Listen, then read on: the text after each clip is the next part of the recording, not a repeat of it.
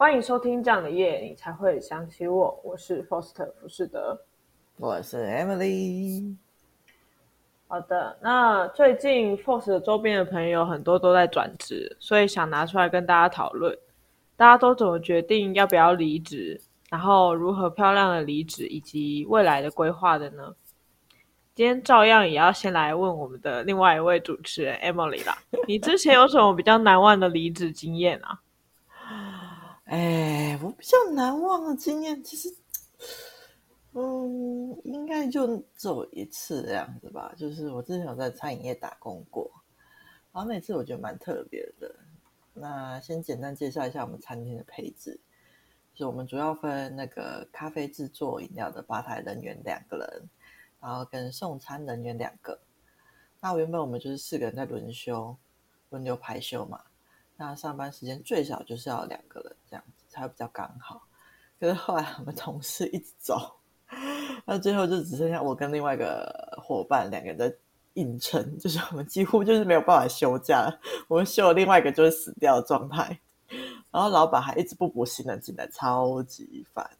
为什么新人对吧？为什么同事一直走啊？就那一间就是其实没有什么客人啊。对啊，然后感觉没有什么发展性，加上老板有点特别，所以同事就是纷纷有新的规划，然后就离职了这样子。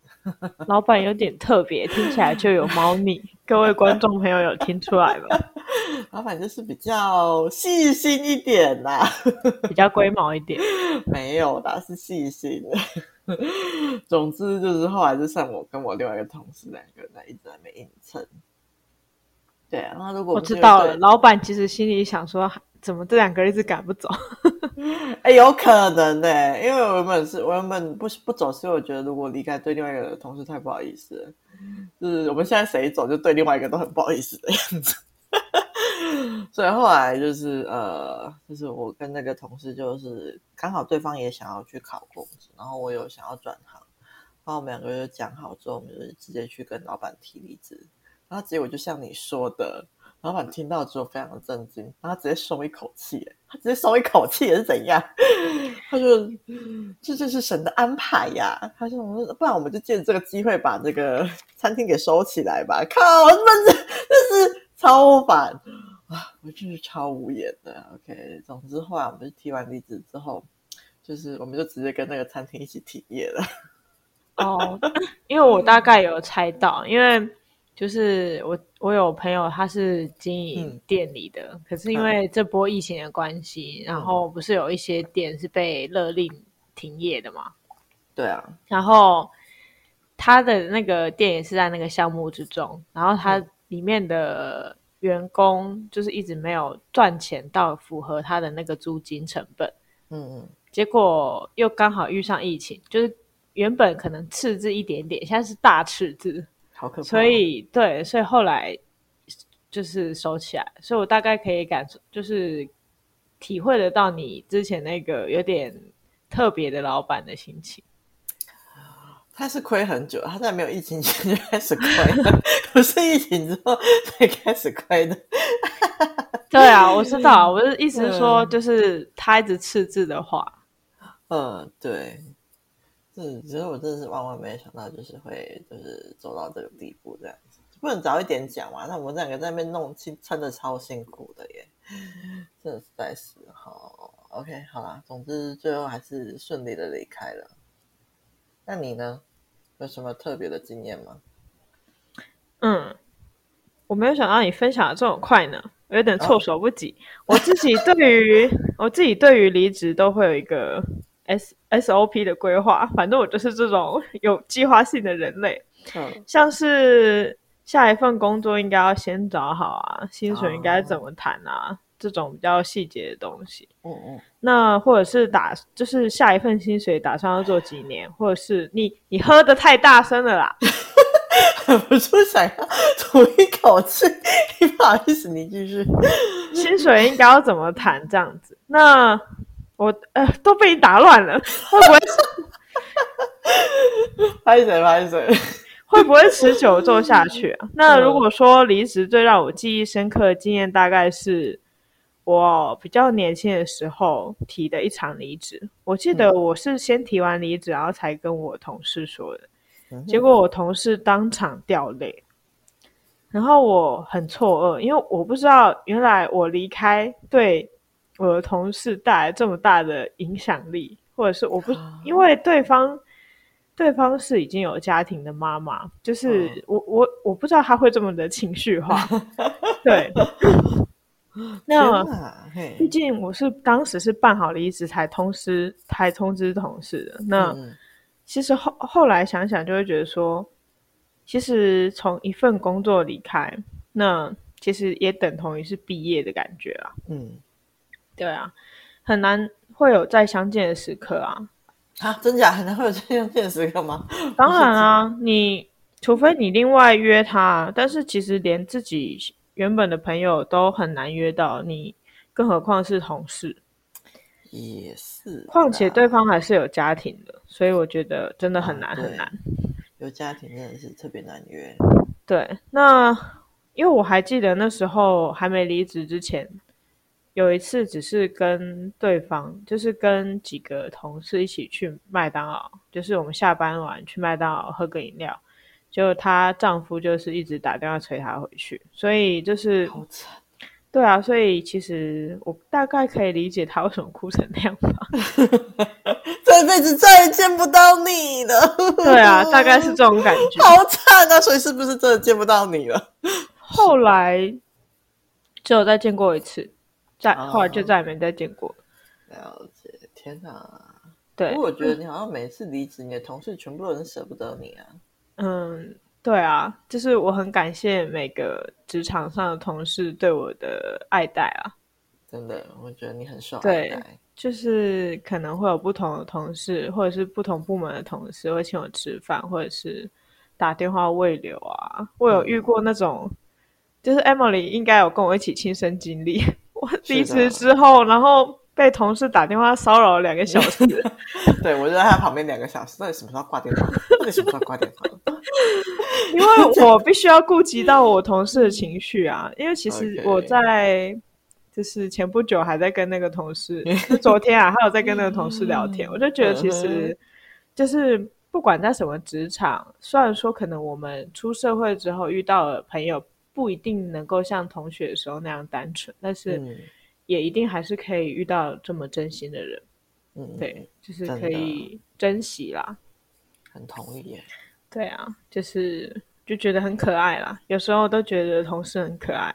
虽然说未来可能不会再见面，未来我觉得应该会啦，因为毕竟就是虽然说可能会很少，但是还是会有见面的时候。了解，OK。那我也想要分享一下我最近听到的一个年轻人跟我分享的离职故事。哦，oh? 他在职的地方是有一对夫妻共同经营的公司，但是呢，嗯、执行公事常常会两个老板的意见不一样。嗯，那底下的员工就会不知道应该听谁的。然后也有也有那种朝令夕改的，就譬如说可能是同一个人说的话，就是可能是男老板说的，然后但是两个月之后他又推翻了自己两个月之前说的话，这种真的是让底下的员工无所适从，就是不知道现在要不要录音存证啊？是不是比较保护自己自己的感觉？别这么严重？对，因为。他们可能是自己忘记自己讲了什么吧，我在想。天哪！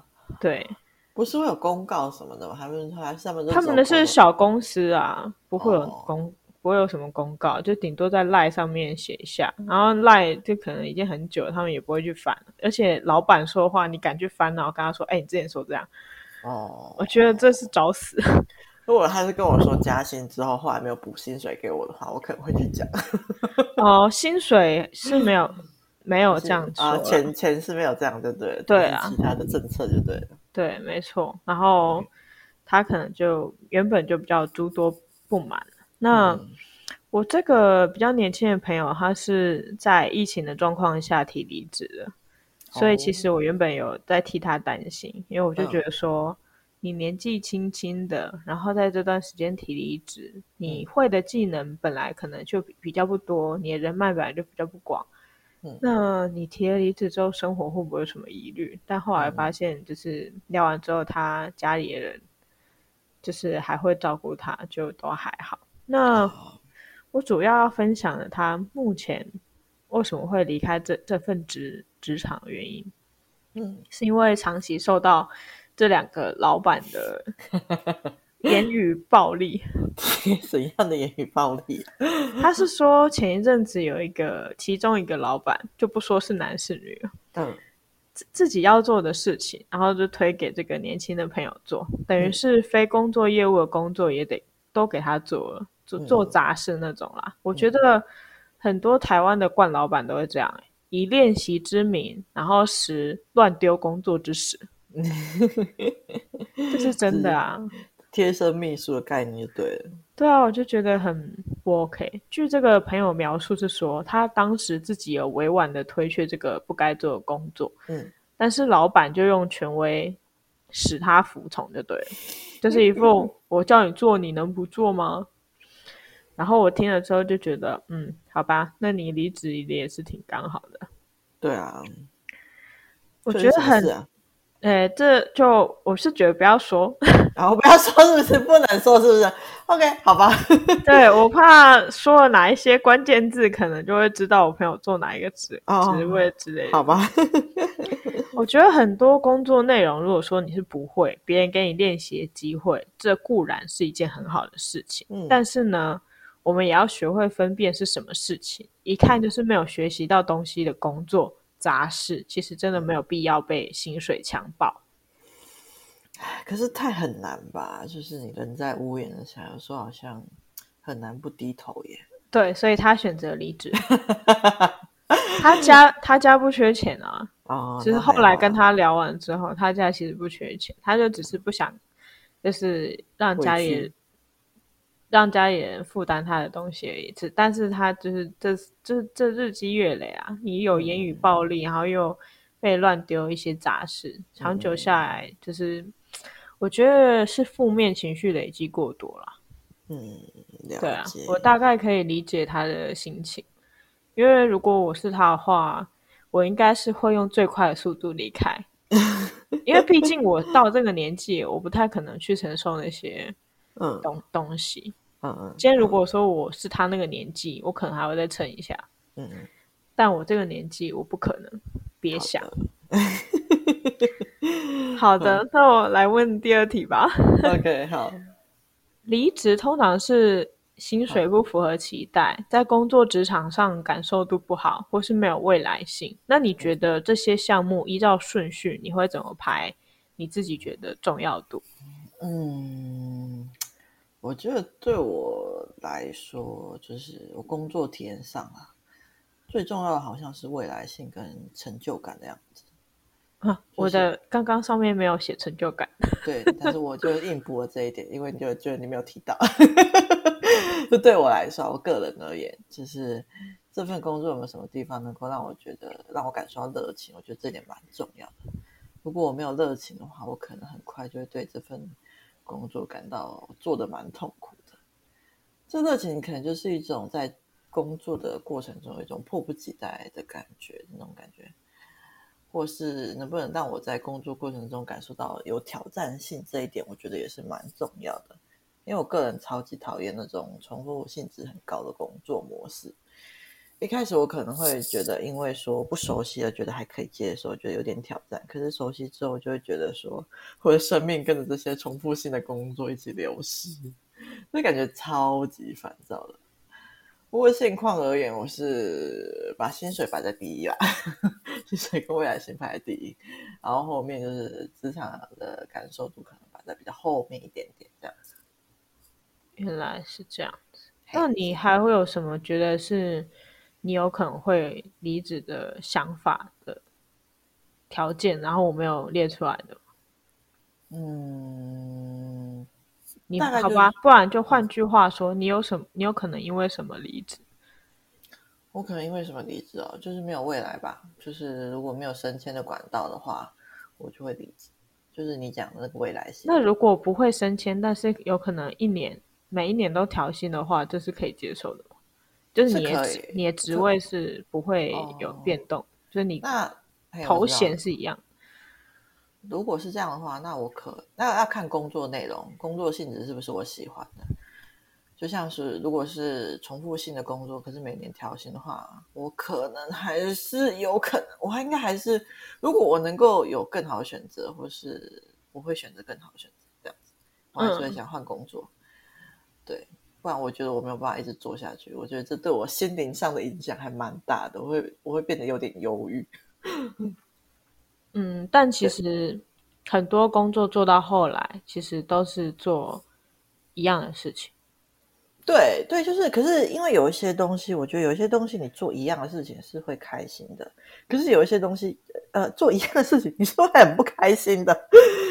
对，所以我觉得还是有那些细微的差别。那我觉得多少还是要能够在工作中找到一点点让你觉得说，呃，做这件事情会让你觉得稍微有一点呃做下去的动力吧。但我知道很多事情做到最后就会像你说的，就是都是。流程都会变一样，可是我觉得还是有那个细微的差别的。嗯，那我想加码再问一题，就是因为你 因为你做过餐饮业，对，因为我本身是没没有做过餐饮业的，嗯、我只有做过那种餐，我的确有做过餐饮业，可是我是做后勤，就是厨房的后、嗯、后勤，我没有做前台的经验，嗯、所以我会比较好奇说，你们觉得，因为前台其实做。外场做的其实工作其实每天是一样，可是面对的客人是不一样。对，就是这个点。嗯，哦，好，那你的反应让我知道答案了。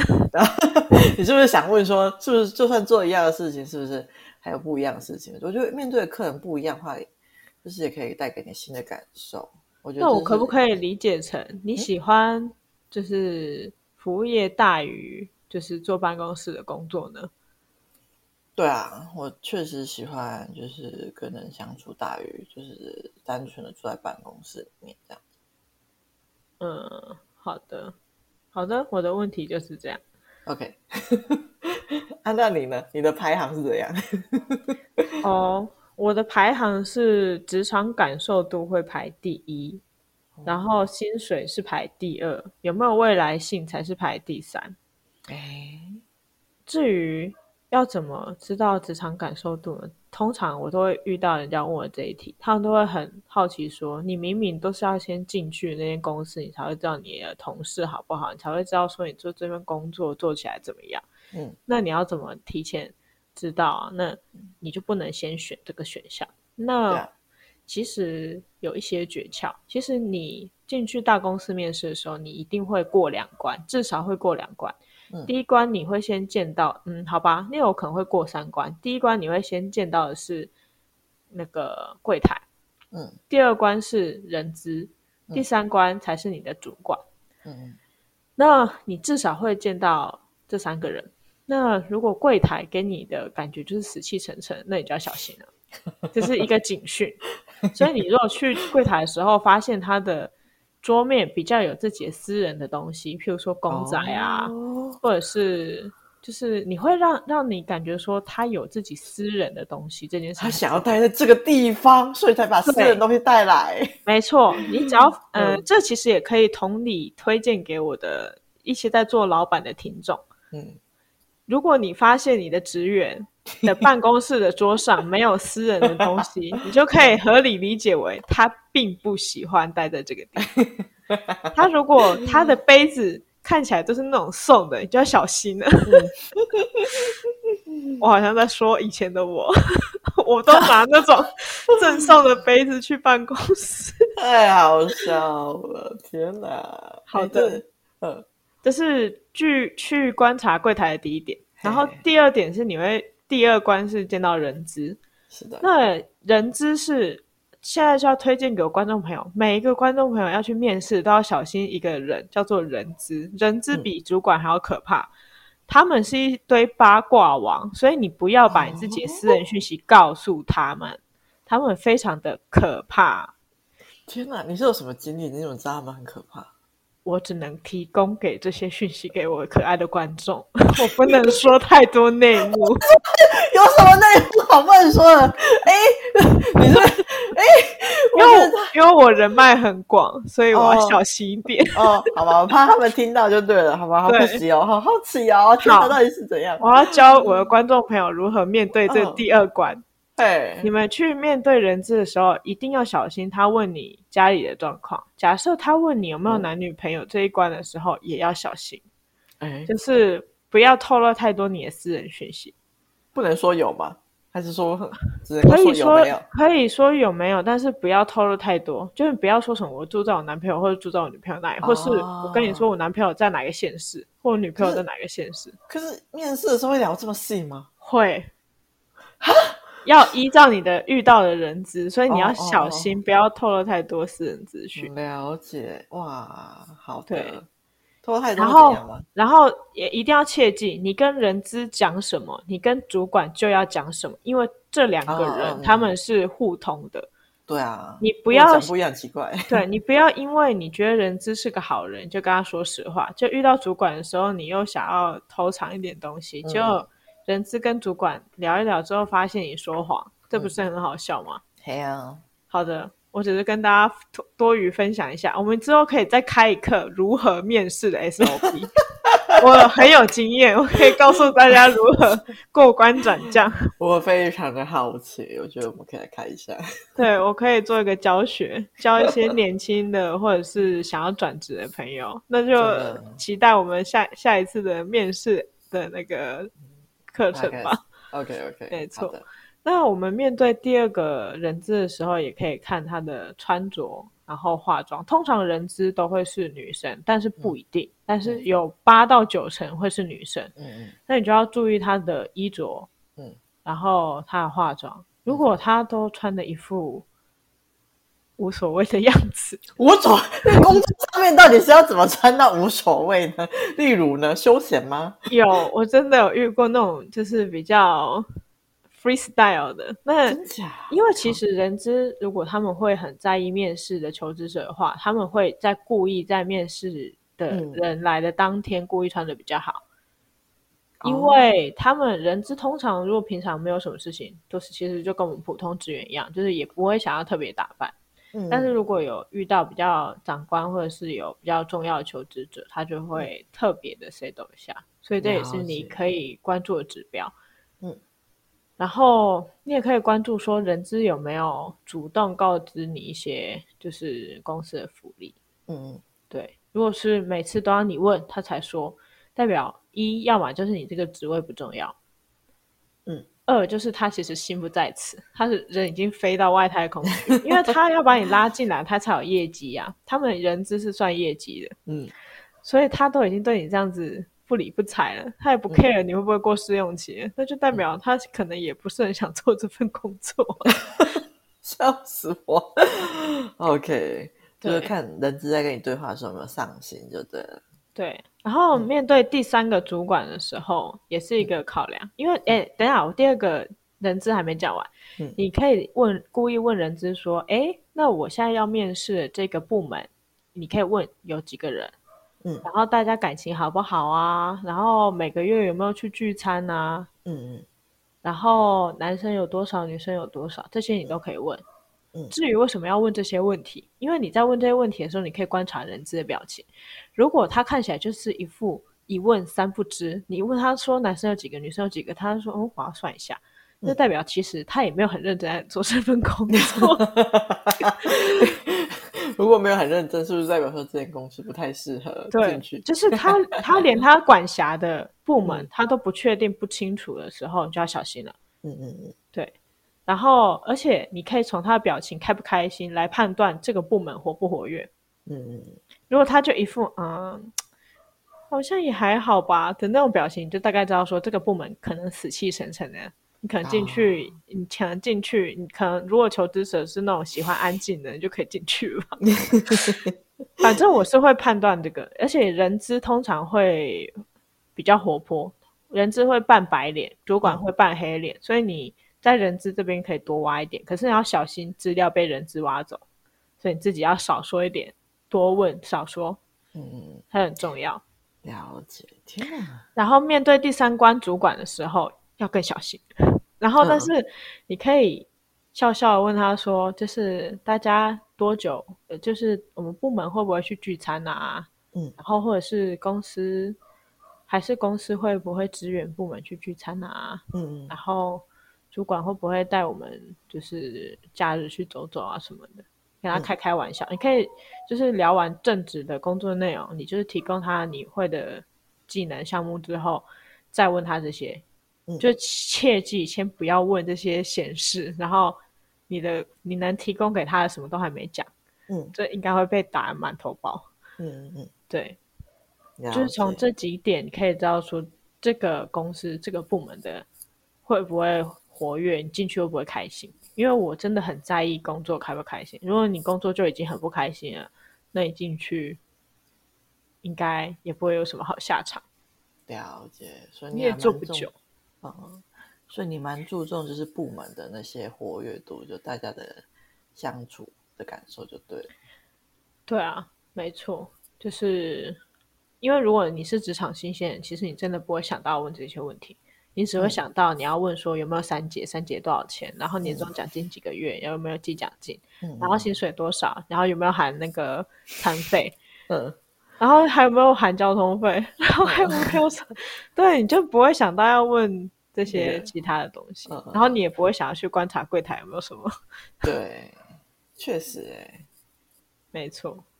好的，希望观众快点把笔记写下来。我觉得这些资讯还蛮有用的。没错，我是那个还蛮会观察的，所以如果有什么这种 detail 的东西想要问我，都可以问。嗯嗯嗯，那我排名第二的是薪水，嗯、然后第三才是未来性。之所以会这样排，是因为他他如果一开始给你的薪水都不好，你怎么能期待他有什么未来性？嗯，对吧？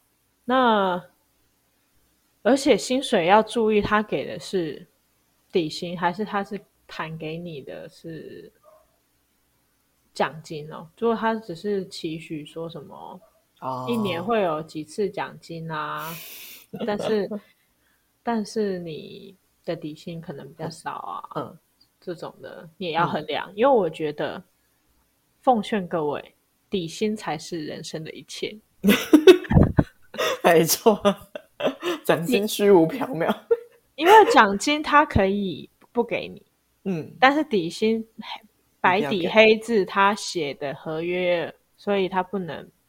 不给你，是的，但但是奖金如果公司营运不佳，台风或者是什么，嗯、或是疫情 COVID-19，嗯、或者是来一个什么 SARS，嗯，乘风破浪那种，他就会跟你说、我们公司营运不佳，请同事同仁们共体时间，嗯、是不是？那今年的奖金就会延后，或者是今年奖金就取消，那你也百口莫辩，你告去老就是哪一个？政府部门都没有用，因为那是奖金，那是 bonus，那不是底薪。你没有白纸黑字写下来。等一下，我是要聊离职，为什么讲的好像已经 聊到面试？现在只是在面试，对，那离职去哪里了？好的，来，我们赶快拉回来。Okay, 第三个才是未来性。那我刚刚有很认真问 Emily 说：“哎、欸，那你的未来性是可以接受每一年调薪，但是你的职职称是不变的吗？”那 Emily 他是说 OK 嘛？除非是那份工作太 boring 了，他受不了了，他才会手刀冲离那个职场嘛。没错。那我的想法也是一样的，因为我觉得我有听过一个比较让我觉得很夸张的部分，因为我本人是做工程师的职位比较久，那后续也会就是继续做工程师的职位，那。我最近听过业界一个传闻之后，我就觉得职称真的不重要。嗯，我有听过工程师的职位，就是假设 A 部门工程师的职位比 A 处长的还要高的。哇哦！然后就觉得，那我当处长干嘛呢？对啊，当处长这么累啊，然后薪水又拿比较低，为什么？Why？对啊，所以我就觉得职称不重要。嗯、你拿到的死薪水，那个写在合约上面那个字，才是最重要的。好，嗯、各位观众朋友，你们今天听 Podcast 最重要的一件事情，真的是兄弟了 就是那张合约上面写的数字。好的.我们来聊第三题。好的，请说。那 Emily 觉得离职有没有诀窍？例如说，怎么提离职，或是怎么安排剩下的特休啊？怎么交接给同事啊？我觉得这一题职场新，嗯、不管是对职场新鲜人，或者是目前要转职的同人，都是一个很在意的点，所以我希望可以拿出来讨论一下。嗯、OK，我可能没有什么特别攻略，就只是我个人的处理模式而已。就是我我个人可能会先把特休休的差不多，再做提离职的动作这样子。那提的话，我个人都是直接提的。然后如果老板问我什么原因的话，我可能才会对这份工作开始有一些说明一些我待不下去的一些点，然后委婉的跟老板说，例如说我很讨厌那种重复性质的工作啊，那我可能就会说，呃，这份工作跟我的性格不太合，然后不太适合我之类的。然后简单的说一下我比较希望的模式是怎样。假如说说我是在做文书类的工作，我就可能说，我希望能够再多一点跟人家互动的工作。那交接的部分的话，我个人是都一定会交接完整再走啊。像是之前那份餐饮工作啊，那份倒掉的餐饮工作，就是我我跟那个另外一个同事也是去跟老板讲说，我们会先就是哎哎哎哎哎哎，再再再哎哎，等我一下，就是我也也会去跟那个。天哪，暂停一下。呃，那我这样。OK，就是像之前那份餐饮工作，我会说跟老板说，就是我们会帮他把训练完新人之后再走。然后在上一份我的文书工作啊，我也是先就是要走之前，我也是先打好一份五将近五十页的 SOP。然后我是一步一步带新人走过一轮之后，然后我才就是正式离职这样子。然后离职后，我有给那些新人我的联络方式，然后告诉说他们如果真的有什么解决不了的问题，可以就是找我。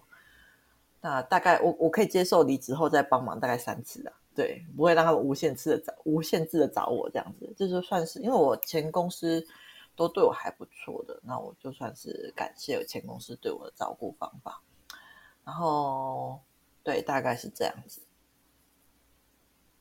了解。那我们刚刚是有听到说，Emily 她是先把 特休先休的差不多之后才提离职。是的。那大概就是我今天比较想要分享给各位观众朋友的部分。哦。其实呢，特休你可以看你是要休，或者是你要换成。薪水的部分，嗯、那其实我通常都会休，因为我都是先找好下一份，我才会提离职，所以我一定是会选择休息的，因为等于说是我休完这些特休，嗯、我就会去下一份职场工作，就等于是一个有薪水但是在家休息的一个概念。嗯、那我是怎么做做好一份离职的 SOP 呢？请听我娓娓道来。好，请说。我的第一步是先确认，第一，先确认特特休天数。假设我还有十二天，那我就会算从月底倒数回来十二天是几月几号。嗯，然后我就会好，假设我先看一下哦。假设现在是七月嘛。那所以从七月三十一倒数回来，十二天是在二十号的地方。嗯，那我就会从二十号再数，再数十八天，反正就是大概就是七月一号的时候，我会、嗯、或者是六月三十那附近会提离职。嗯。然后我会很明确的说，我现在要离职了，然后我七月二十之后要用特休休假，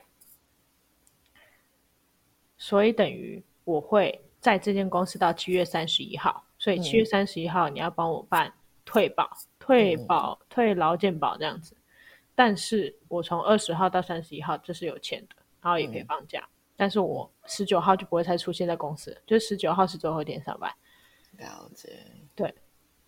那至于说离职的理由，其实就是真的宰狼了呀，就是。通常我会离开一间公司，都是我有找到更好的，就是薪水更高的，嗯哼，我才会走。了解。所以我会很直白的说，我在这间公司服务这么多年，但是可能加薪的部分我没有看到。一、要么我说加薪部分我没有看到；二，我要么就是说加薪的部分不符合期待。嗯嗯。然后我有找到，就是。更有发展性的公司，然后谢谢处长这段时间的照顾，在这边我学到很多东西，这样子。然后呢，我会写一份很完整的 Excel 的交接，嗯嗯嗯，就是我会安排哪个档案放在哪个位置，或者是我会直接把所有的档案全部放在一个资料夹，嗯，然后我会引导他们说还有哪些东西要去哪里找，账号密码是什么。嗯嗯，全部都写好。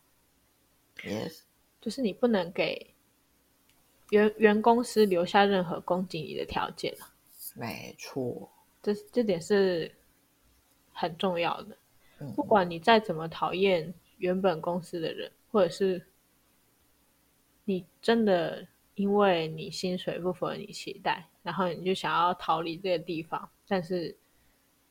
你还是得要把你原本的工作安排好再离开这样子。嗯，是啊，嗯、因为很多人很多其实职场新鲜人是不会知道说，哦，那我现在要提职，那我那些特特休会不会被公司吃掉？或者是他们听到我说我从二十号到三十一号都要休假，他们还会吓到，就哦，可以这样子排哦。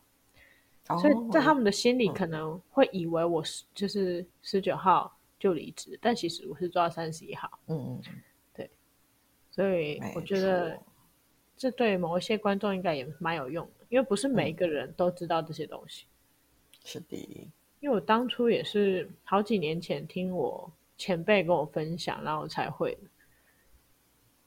哦，那还真的还蛮感谢那个前辈的耶。对啊，但是 会了之后，就是不管在哪一间公司都 做怎样。都离职的非常迅速，